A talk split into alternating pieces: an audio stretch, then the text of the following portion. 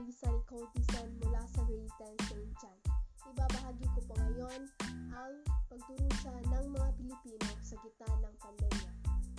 Maraming mga Pilipino ang nawalan ng trabaho dahil sa coronavirus pandemic. Maraming lugar at mga Pilipino ang napektuhan ng pansamantalang pagsasara ng mga negosyo, paaralan at iba pang mga pampublikong pasilidad o kaganapan. At sa ilang pagkakataon, mga quarantine. Maaaring maapektuhan ang mga matatanda ng coronavirus at ang mga pamamaraan ng quarantine sa iba't ibang paraan kumpara sa pangkalahatang publiko. Ang epekto ng coronavirus pandemic ay hindi nagtatapos sa mga pasyenteng napupunta sa mga ospital. Ito ay makikita rin sa kabuhayan ng mga Pilipino. Hindi lamang anya ang Pilipinas ang apektado sa coronavirus, hindi maging ang buong mundo. Lubhang apektado na rin ang sektor ng turismo dahil sa NCOV dahil malaking bilang ng foreign tourists ay mula sa China kung saan nanggaling ang virus.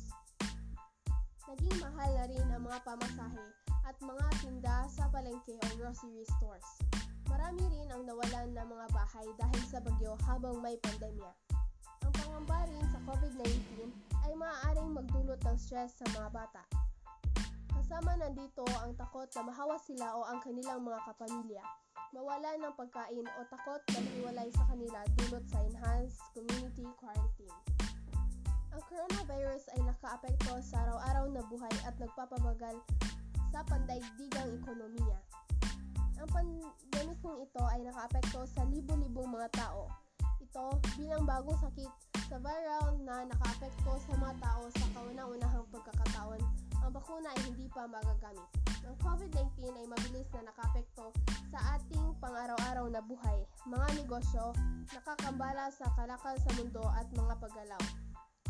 Naging mabagal na rin ang paggawa ng mahahalagang kalakal, gagambala ang supply chain ng mga produkto at hindi magandang daloy na salapi sa merkado.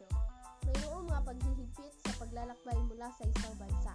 Ang profesional na pangangalagang pangkalusugan ay nahaharap sa maraming mga paghihirap sa pagpapanatili ng kalidad ng pangangalagang pangkalusugan sa mga panahong ito.